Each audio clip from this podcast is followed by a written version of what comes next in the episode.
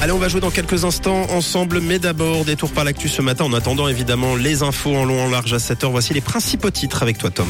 Le rachat de Crédit Suisse par UBS a été officialisé hier, un rachat qui devrait coûter 3 milliards, 3 milliards qu'UBS paiera en actions Crédit Suisse, soit l'équivalent de 76 centimes par action.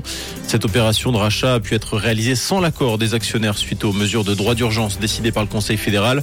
D'après l'agence Reuters, 10 000 emplois pourraient être menacés par cette fusion. L'auteur présumé de la tuerie d'Yverdon a fait partie de la police cantonale vaudoise entre 2001 et 2005. Des faits confirmés par les forces de l'ordre vaudoises. L'enquête se poursuit pour déterminer les circonstances exactes de ce drame qui a coûté la vie à cinq personnes. La mère, les trois filles et le père qui est pour l'heure le principal suspect.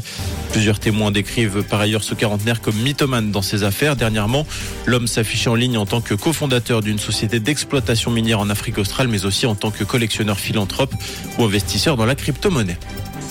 Les CFF ne vendront plus de billets pour l'international à partir du 1er janvier 2024. Il ne sera plus possible d'acheter des tickets pour la Grande-Bretagne, la Croatie ou encore l'Espagne notamment, ni sur Internet, ni au guichet.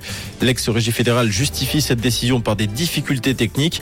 Les CFF qui précisent néanmoins que l'offre pour la France, l'Italie, l'Allemagne et l'Autriche sera maintenue. Merci Tom, beau réveil, vous êtes bien sur Rouge et rendez-vous dès 7h pour l'info. Une couleur. Une radio. Rouge.